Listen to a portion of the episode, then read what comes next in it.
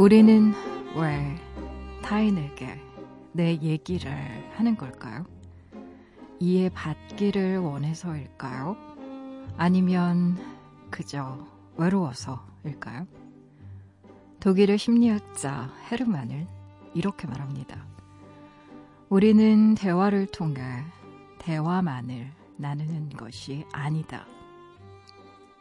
경험을 털어놓는 것으로 나의 이야기를 완성해 가는 것이다. 경험을 머릿속에 가둬두면 결국엔 변색된다. 밖으로 꺼내야만 신선함을 유지할 수 있다.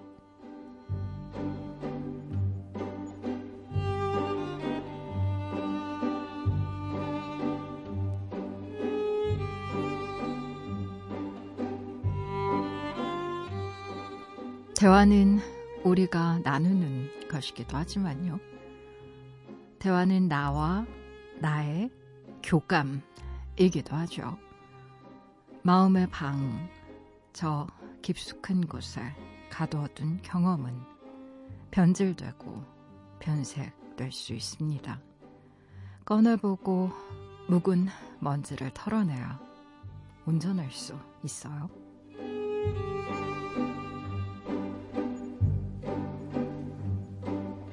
(목소리) 5월 17일 당신만을 위하는 시간, 여기는 라디오 디톡스 배경옥입니다.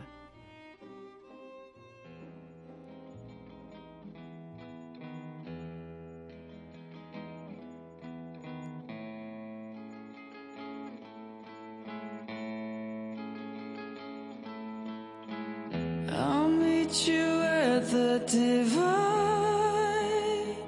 to break the spell.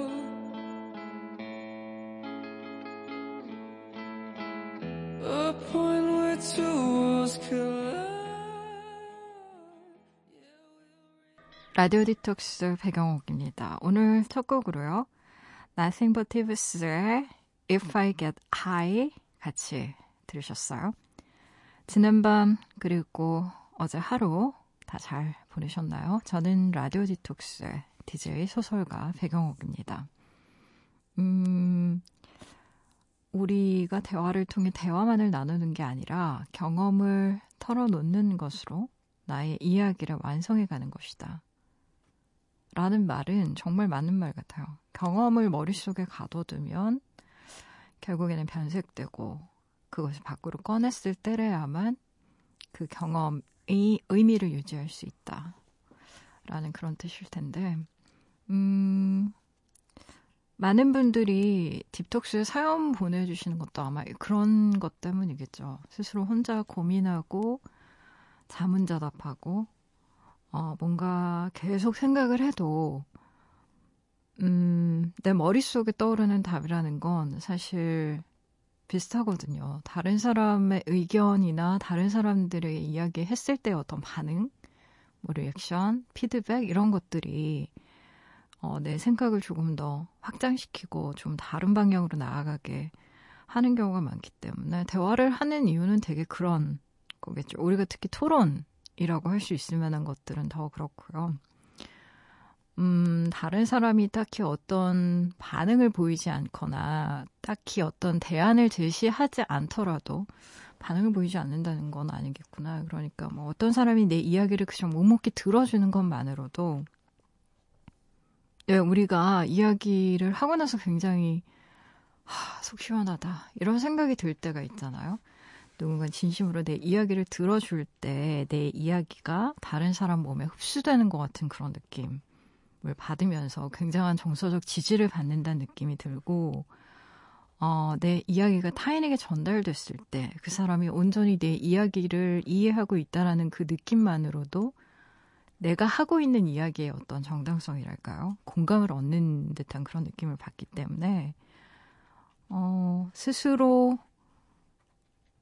이런 나의 고민이 헛된 것은 아니다라는 생각을 하게 될 때가 많죠. 더구나 사람은 되게 이야기를 할 때 스스로 스토리텔링이라는 걸 하잖아요. 나 자신이 원인과 결과를 대략적으로 생각하고 이야기하는 중에 또 만들어 가기도 하거든요. 그래서 결론이 나지 않았던 이야기들이 친구와 실컷 이야기를 하다가 의외로 빨리 풀리는 경우도 있습니다. 내가 이야기를 하는 와중에 내가 스스로 정리가 되는 거예요. 아, 역시 내 생각이 맞았구나 라는 좀 스스로 확신하지 못했던 것들이 타인에게 이야기하는 와중에 정리가 될 수도 있고, 또 내가 전혀 예상치 못한 타인의 어떤 반응 때문에 아, 내 생각이 틀린 거였구나 라고 또 다른 방식으로 정리가 되기도 하는 때도 있고요.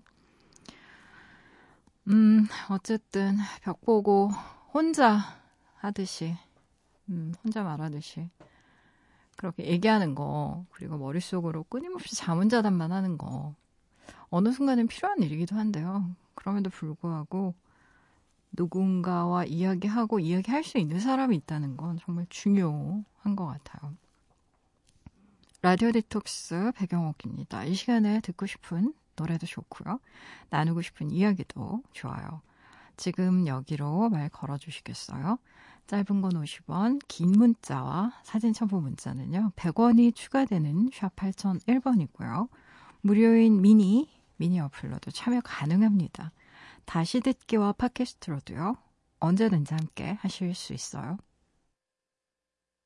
내가 내 곁에 있을게. 언제나 넌 혼자가 아니란 걸 내가 알 수 있게 여기 이곳에 있을게. 힘을 내 언제나 고마워 너에게.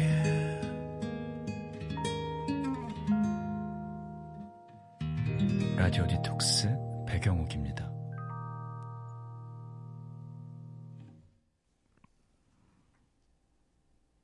라디오 디톡스 배경옥입니다. 함께하고 계시고요. 여러분이 보내주신 이야기들 만나봐야죠. 지난주 목요일에 소개됐던 딥톡스예요. 6년차 고시생인 남자친구를 어떻게 위로해야 될지 모르겠다고 사연 보내주셨던 K님이 방송을 듣고 난 이후에 문자를 또 보내오셨네요. 작가님 감사해요. 제 이야기에 같이 깊이 고민해주시고 마음 아파해주셔서요. 제 남자친구는 계속 2차 학원을 다니는 중이고 아직 많이 힘들어합니다. 공부 자체도 힘든데 결과를 모르니까 불안함이 날로 커지는 것 같아요.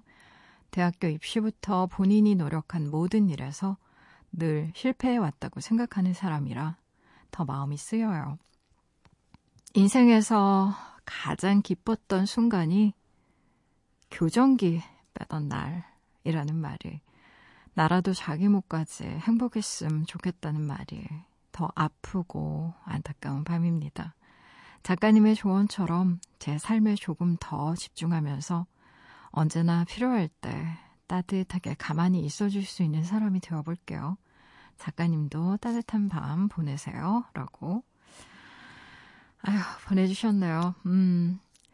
그래요. 2차 시험이 또 얼마 안 남았고, 이게 참 시험이라는 게 결과를 기다릴 때 참 초조하고 힘들어요. 됐을지 안 됐을지, 특히나 그 결과가 애매할 때, 될 것 같기도 하고 아닌 것 같기도 하고 잘 모를 때, 모르겠을 때, 그냥 오히려 합격권 아예 받기라 그냥 포기하고 1차 공부하면 마음이 좀 더 편할 수도 있는데, 이런 경우 더 힘들죠. 근데 옆에서 참 안타까워한다고, 내가 걱정을 많이 한다고 해서 뭐 시험에 당당히 바뀌는 건 아니니까요. 일단은 최대한 지금 하고 있는 공부에 남자친구는 집중하셔야 될 것 같고요. 제가 말씀드린 것처럼 너무 남자친구 걱정을 많이 해서 저는 그때 K님이 좀 본인에게 많이 집중하는, 그 남자친구가 아니라 나 자신한테 좀 집중하는 시간을 많이 가졌으면 좋겠다라는 얘기 했었는데요. 그런 시간 많이 보내고 계실 거라고 생각해요. 이렇게 편지 남겨주셔서 반갑고 또 기뻤습니다. 좋은 결과 있길 바랄게요. 노래 계속 들어볼게요. 백예린의 노래입니다. 바이바이 마이블루. 홍승윤님의 신청곡이네요.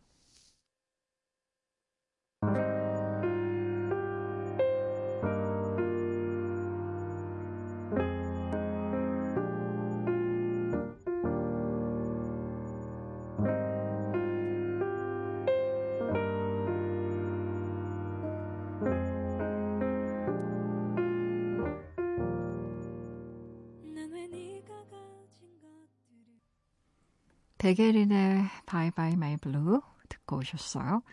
라디오 디톡스 배경옥입니다. 함께하고 계세요. 무조건 익명으로 소개되는 코너죠.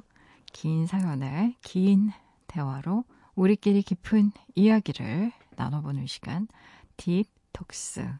오늘의 이야기입니다. 제이님이 보내주신 사연이에요.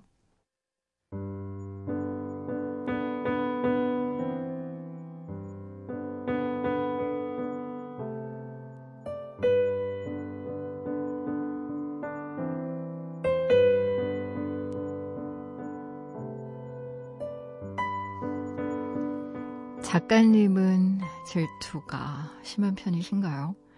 누군가를 질투하고 시샘해서 그 사람을 따라해본 적 있으세요? 저는 셈이 꽤 많은 편입니다. 엄마 말에 따르면 어릴 적부터 그랬대요. 유치원에서 선생님이 저보다 다른 친구를 예뻐하면 목이 터져라 울어대는 통에 많이 힘드셨다고 합니다. 엄마가 올 때까지 운 적도 있대요.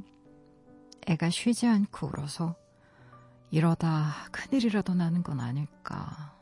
원장 선생님까지 발을 동동 굴렸을 정도라고 하니까요. 제 시기심은 더 설명드리지 않아도 아시겠죠. 잘 생각해보면요.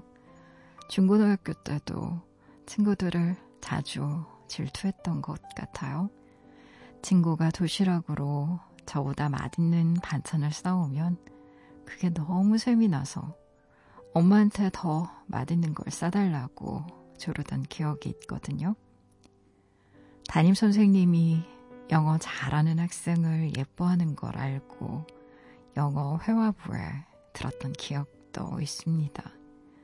저는 언어의 소질도 없고 좋아하는 편이 아닌데요. 무작정 들어갔어요. 이유는 하나였죠. 예쁨 받고 싶어서. 대학에 입학하고 PD라는 직업을 선택한 것 역시 이유는 질투심 때문이었습니다. 신문방송학과에 입학을 했었는데요. 당시 과에서 가장 인기 있던 여학생 A가 OT에서 PD가 목표라고 발표했었거든요. 그래? 그럼 나도 PD 해야지? 그렇게 제 꿈이 결정된 거죠. A를 좋아하지 않으면서도 A와 자주 붙어 다녔어요. A가 좋아한다고 하면 그걸 따라했고 A를 복사하듯 생활을 했습니다. 지고 싶지 않았어요. 내가 너보다 더 잘 될 거야. 내가 너보다 더 멋지게 살 거야. 그걸 확인하려면 A 곁에 붙어 있어야 했으니까요. A보다 더 성공해서 그 모습을 동기들에게 보여주고 싶었어요. 그걸 목표로 8년을 달려왔죠. 대학을 졸업하고 작은 외주 제작사에 취직했습니다. 조연출 AD로 생활한 지 올해로 4년째인데요. 나는 이 길이 아닐 수도 있겠다는 생각이 자꾸 들어요. A를 만나서 밥을 먹을 때마다 방송 일을 얼마나 좋아하고 즐기는지 말 한마디에서 느낄 수 있는데요. 너는 뭐가 제일 재밌어? 물으면 머리가 멍해져요. 억지로 생각을 짜내서 이것저것 대답을 하긴 하는데요. 사실 재밌지가 않거든요. A는 밤을 새워도 재밌고 좁은 편집실에서 모니터만 들여다보는 그 생활을 몸이 부서질 만큼 피곤하지만 의미 있고 좋다는데요.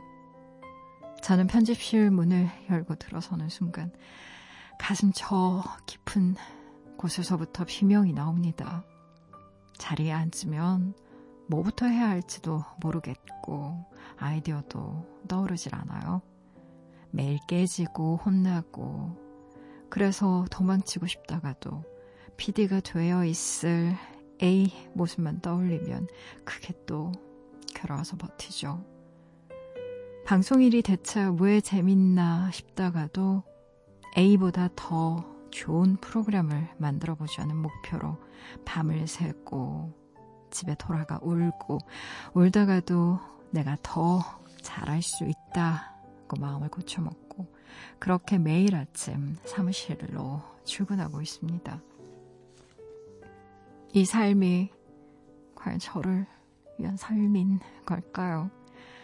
이렇게 살아가도 되는 걸까요? 라디오 디톡스를 꾸준히 들으면서 나는 나답게 살고 있나에 대해 고민하고 또 고민하다가 긴 글을 남겨봐요.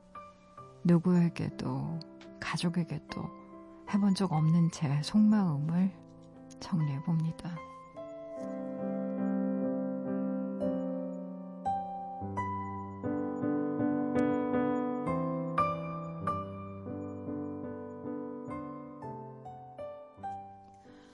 다른 사람이 나보다 누군가에게 예쁨을 받으면 불편한 마음 때문에 지고 싶지 않다. 저 아이를 이기고 싶다라는 마음으로 살아온 분의 사연인데요. 바로 그런 마음 때문에 별로 좋아하지 않는 영어 회화부에 들어가기도 하고 PD라는 직업을 선택하기도 했어요. 지금 본인의 마음이 이렇게 괴로운 건 그 모든 어떤 행동의 결과가 마음에서 우러나온 내적 동기가 아니라 외적 동기, 즉 질투심 때문이었다라는 게 문제인 것 같은데요. 독일의 심리학자 롤프 하우블이라는 사람이 쓴 책이 있어요. 시기심이라는 책이 있는데요. 시기심은 시기하는 사람과 시기의 대상이 되는 사람이라는 두 명의 인물을 전제로 합니다. 하지만 질투는 조금 다른데요. 되게 삼각관계를 내포하고 있어요. 그러니까 1대1 관계에서 내가 가지고 있지 못한 걸 다른 사람이 가지고 있는 데서 오는 좌절, 분노가 바로 시기심이고요. 지금 본인의 감정은 시기심에 가까운 감정이라고 볼 수 있어요. 근데 문제는 시기심이 좀 더 파괴적인 면이 있습니다. 사연을 읽으면서 저는 정말 너무너무 마음이 아팠어요. 많이 안타깝고 진심으로.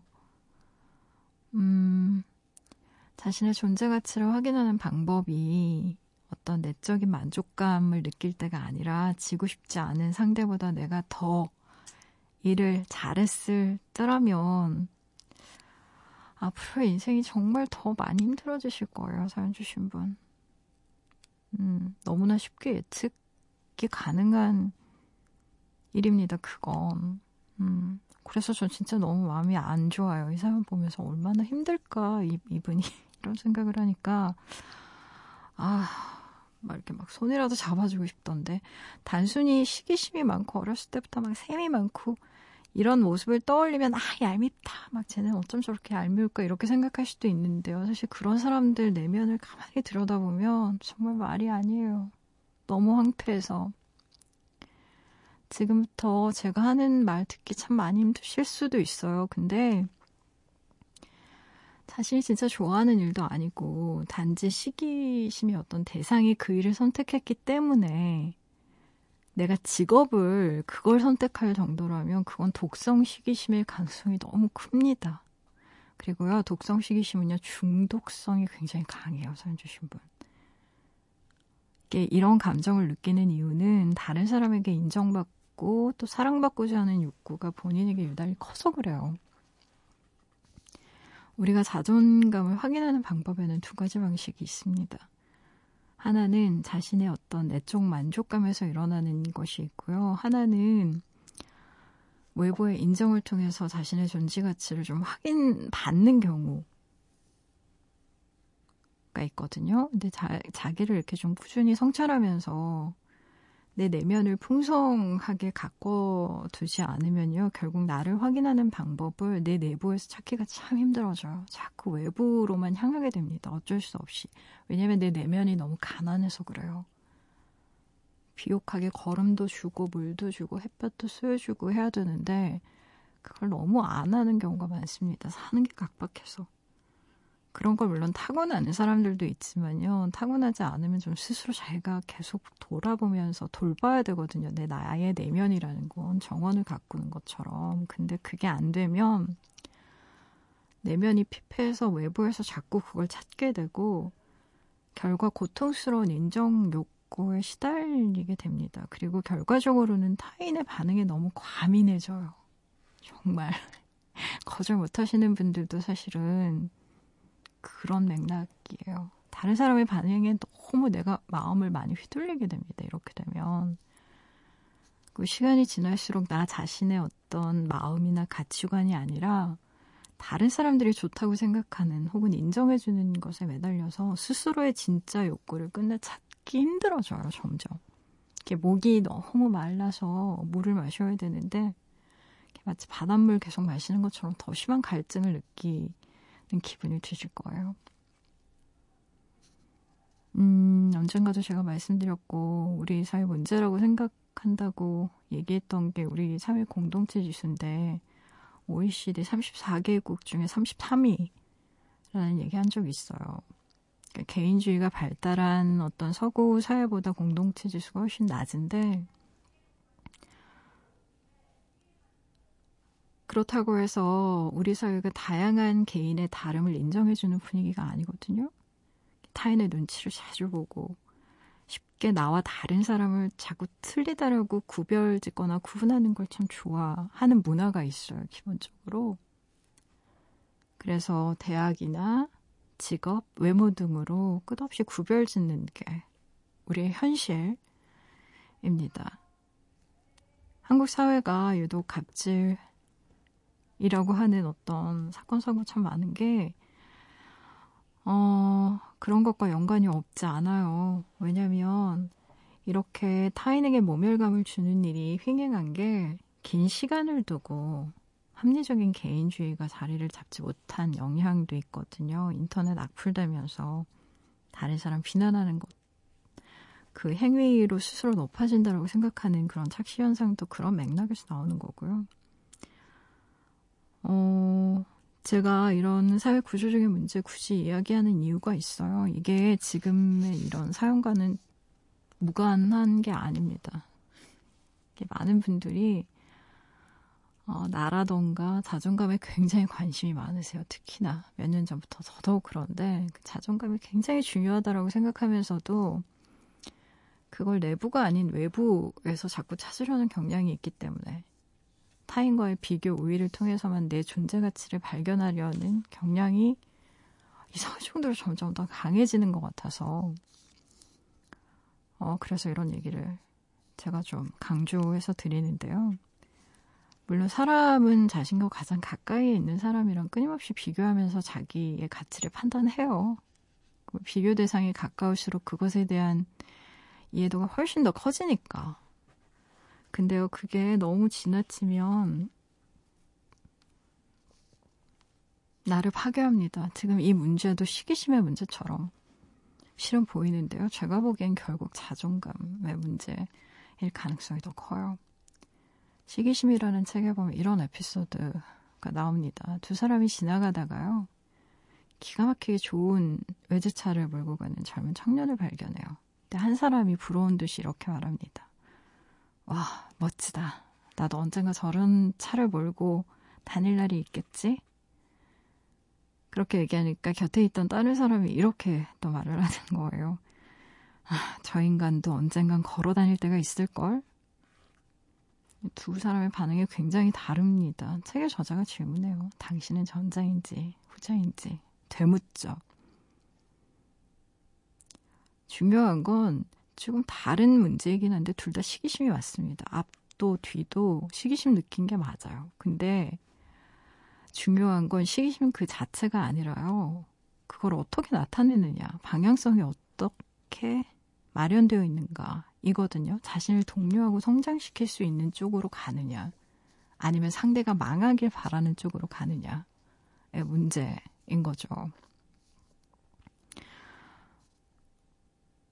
사연 주신 분 제가 정말 꼭 드리고 싶은 말이 하나 있는데요. 상대가 망해야 내가 잘 될 수 있다는 마음으로 경쟁하면요.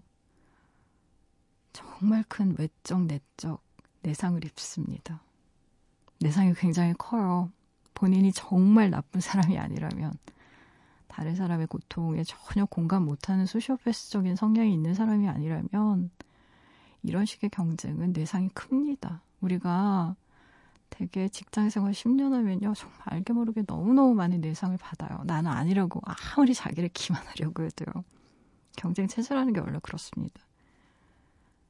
더구나 그 사람만을 대상으로 경쟁하면요. 그 분야에 정말 뛰어난 인재가 되긴 힘들어요. 언젠가 제가 딥톡스에 팀장이 된 이후에 좋은 팀장에 대해서 고민하신 분이 사연 보낸 적이 있는데요. 그때 제가 드렸던 말씀이 팀원을 자꾸 보시지 마시고 오히려 우리 회사의 다른 팀의 팀장들이 뭘 하고 있는지 더 나아가서 경쟁사의 팀장들은 어떻게 일하는지 지켜보셔야 된다라는 얘기였거든요. 근데요, 이 모든 얘기의 전제가 하나 있습니다. 내가 그 일을 좋아해야 한다는 거예요. 제가 사연 읽으면서 마음이 아픈 대목이 바로 이겁니다. 본인이 이 일을 별로 안 좋아해요. 그리고 안 행복하신 것 같아요. 지금 사연만 보면 사는 게.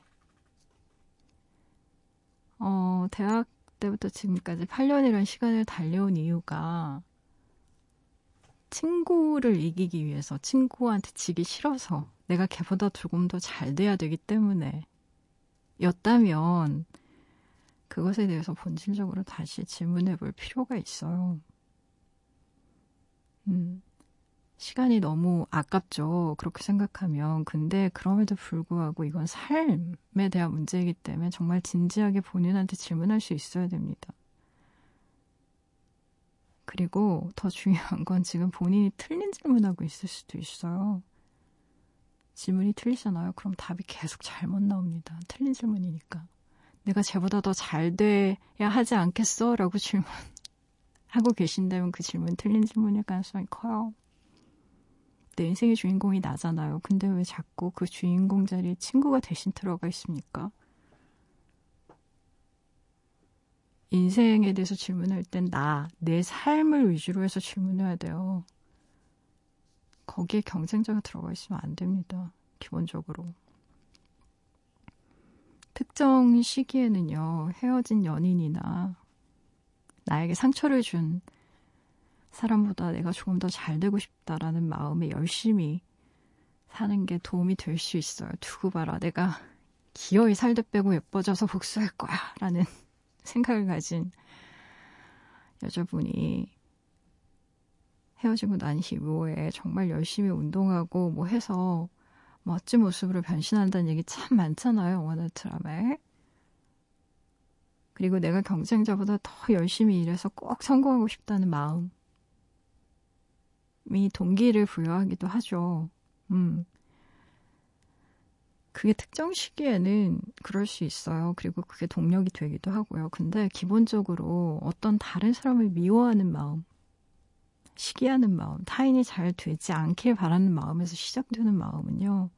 오히려 자존감에 독이 됩니다.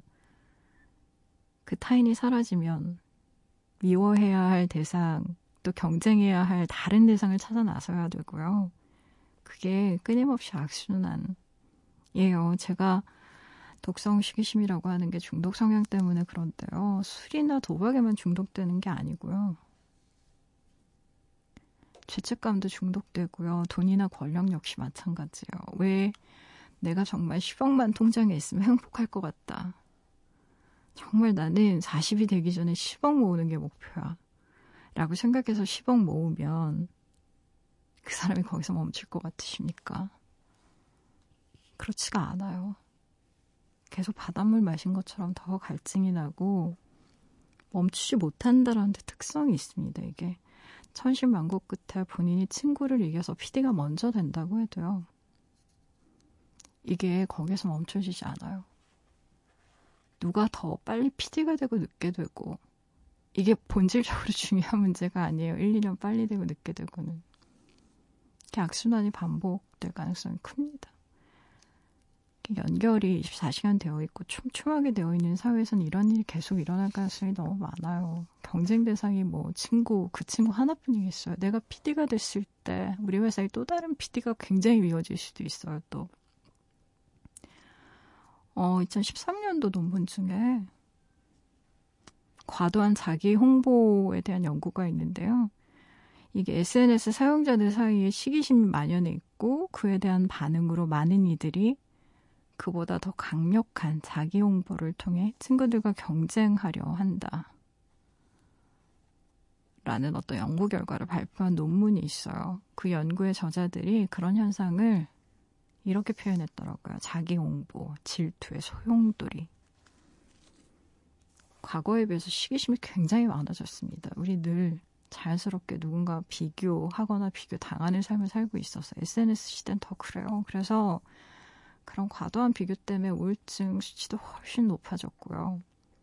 이렇게 내면이 훨씬 더 가난해진 분들이 많아요. 이게 사연 주신 분만의 문제가 아닙니다. 많은 분들이 헛헛하고 공허하다라는 얘기도 많이 하시는데 외부에서 오는 자극 때문에 그런 경우가 참 많아요. 내 마음의 가장 좋은 자리를 절대 친구에게 내주지 마세요. 나를 평가할 수 있는 가장 중요한 사람이 타인이 아니라 나 자신이라는 거 잊으면 안 됩니다. 지금 사연 주신 분은 본인 너무 미워하고 있어요. 제가 봤을 땐. 자존감이 높다는 게요. 사람들 흔히 착각하는데 좋은 학교 나오고 스펙 높으면 자존감 높은 줄 아십니까? 아무 상관도 없어요. 자존감이 높다는 건요. 나보다 더 뛰어난 사람에 대해서 대단하시네요. 멋집니다. 라고 말하면서 그래도 나는 나 나름대로의 멋짐이 있고 나도 꿈이 있으니까 라고 생각할 줄 아는 사람입니다.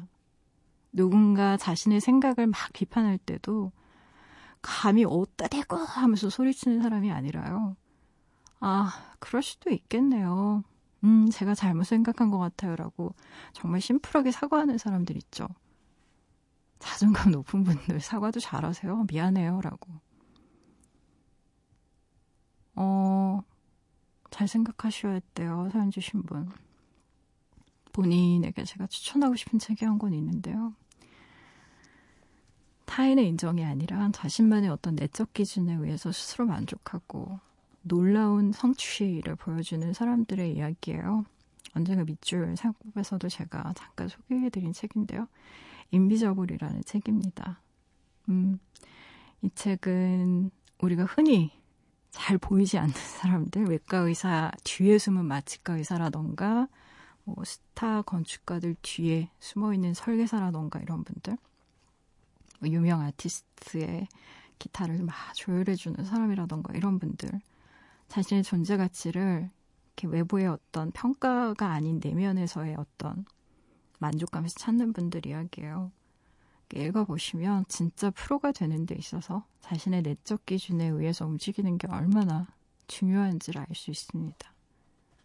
사연 주신 분, 내가 뭘 다른 사람보다 꼭 잘해야만 사람들이 나를 사랑하고 좋아해주는 거 아닙니다. 너무 애쓰지 마세요. 나를 너무 못살게 굴지 마시고요. 정말 내 안에 상처받고 막 사랑받고 싶어하는 그 작은 소녀의 등을 좀 토닥이고 달래주세요. 아셨죠? 노래 들어볼게요. 라이의 노래 골라봤어요. Song for You.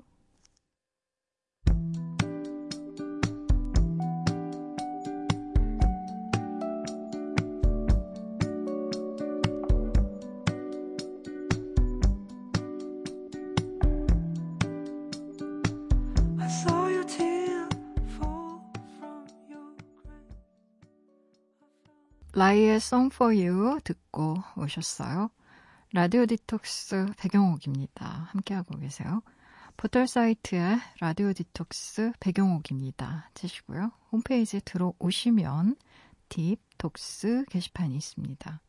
언제든 이야기 올려주실 수 있게 게시판은 늘 열려 있으니까요. 편한 시간에 편한 마음으로 글 남겨주세요.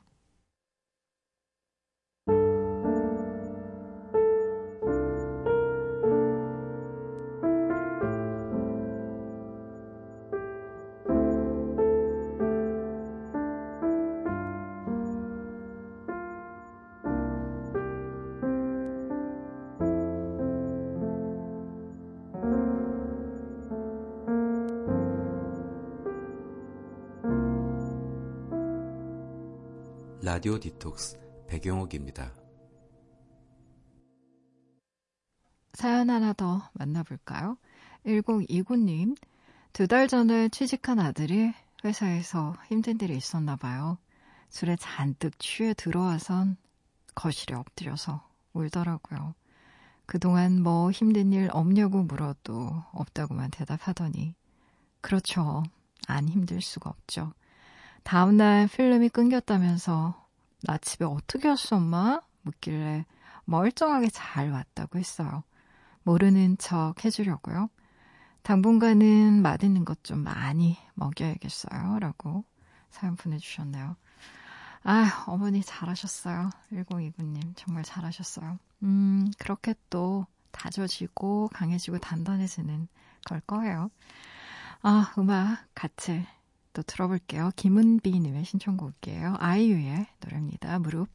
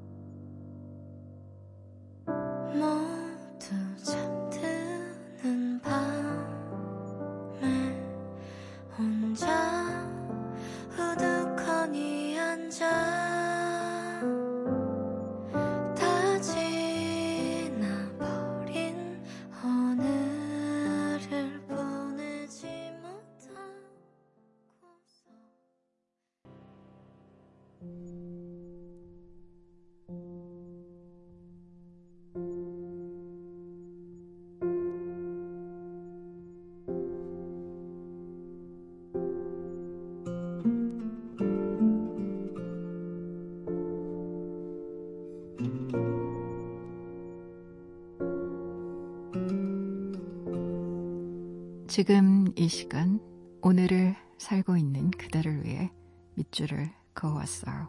밑줄 사용법.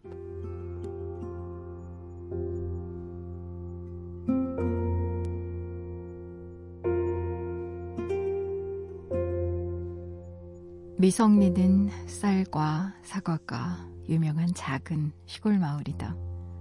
마을에는 가게가 없어서 간단한 물건을 살래도 읍내까지 가야 한다. 갔다 돌아오는 길만 좋게 40-50분을 넘겨야 할 때가 많다.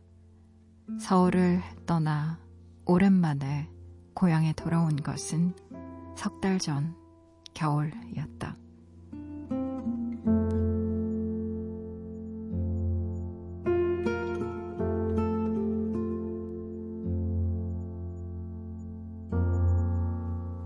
밑줄 사용법. 오늘은 임슬레 감독의 영화 리틀 포레스트 안에서 밑줄을 그어왔어요. 노량진 학원을 같이 오가며 공부했던 남자친구가 임용고시에 붙고 나는 떨어진 날. 배가 고파서 편의점 알바 후 가져온 도시락이 상해서 먹지 못한 밤. 못 견딜 날이 이어지던 날 해원에게 문득 가보고 싶은 곳이 있었습니다. 자신이 태어난 시골 마을이었죠. 서울의 대학에 붙고 자기 살 길 찾아 떠난다는 엄마의 편지를 맞이한 이후 시골의 그 집은 계속 비어 있었어요. 하지만 해원이 돌아온 후 다시 오래된 집 난로에 불이 켜지고 텅 비어있던 쌀독에 쌀이 차오릅니다. 눈에 푹 잠겨있던 봄동으로 끓인 된장국 한 그릇을 먹은 후에 혜원은 깊은 숨을 내쉬고 이렇게 생각하죠. 아, 앞으로 나 이제 어떻게 살지? 고향에는 왜 다시 온 거냐고 묻는 친구 은숙에게 혜원이 말하죠. 배고파서. 나 배고파서 왔어. 라고요. 대기업에 취업했다가 아버지의 과수원으로 돌아온 재아와 미성리 밖을 한 번도 떠나본 적 없는 토박이 은숙과 함께 혜원의 고향살이는 그렇게 시작됩니다. 처음에는 그저 며칠만 있다가 금세 서울로 다시 올라갈 생각이었어요. 하지만 먹어도 허기가 채워지지 않아 며칠 더 그곳에 머물기로 했습니다. 그러다가 읍내 시장에 가서 햇볕을 가려줄 큰 챙의 모자도 사고 고추 모종도 사고 재아가 준 강아지 오구도 집에 들였죠. 결국 겨울이 그렇게 끝나버리고 맙니다. 봄꽃과 쑥으로 튀김을 만들고요. 팥으로 케이크를 만들었어요. 발음도 어려운 크렘 브릴레를 만들어주던 엄마와의 추억을 떠올리며 과거의 자신을 되돌아보기도 합니다.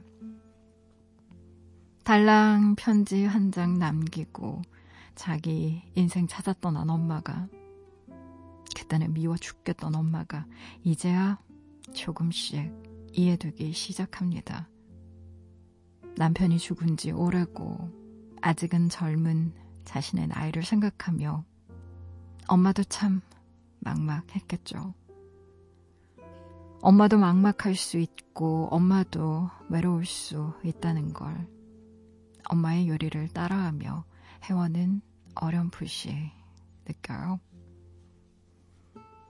서울에선 질리도록 삼각김밥을 먹었습니다. 컵라면과 즉석밥이 바쁜 고시생의 허기를 빠르게 때워줬죠. 감나무에 매달린 감을 따고 감 껍질을 벗기고 꼬지에 달아 줄줄이 가을바람에 감을 말리는 이 모든 풍경이 그래서 더 혜원을 위로했던 건지도 모르겠어요. 감자싹이 올라왔다는 건 이제 봄농사를 지어도 좋겠다는 땅의 기별이고 곶감이 맛있어지기 시작했다는 건 겨울이 깊어가고 있다는 걸 의미하는 거라는 거 혜원도 알게 되죠. 엄마의 밥이 그립던 날 부엌에 서서 냄비에 밥을 지었습니다. 보글보글 밥물이 끓어오르는 냄새를 맡다가 코끝이 그만 찡해졌어요. 스스로 지은 따뜻한 밥 한 그릇에 달래와 냉이를 넣어 만든 된장국에 날김을 구워 밥을 먹었습니다. 아, 봄을 통째로 마시는 그런 기분이네요. 이제 다시 세상과 맞서볼 힘이 나는 건 어릴 적 그 맛을 제 몸의 세포 하나하나가 전부 다 기억하고 있기 때문이겠죠. 고향이 꼭 장소만을 의미하는 건 아니란 걸 이제야 알겠습니다. 밥 한 그릇, 국 한 그릇에도 내 고향이 있다는 걸 말이죠.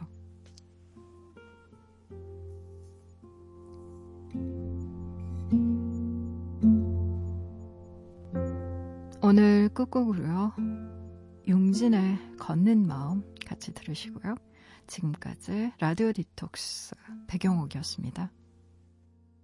아무것도 들지 않은 빈 두 손 느린 걸음에 마음은 느슨해져만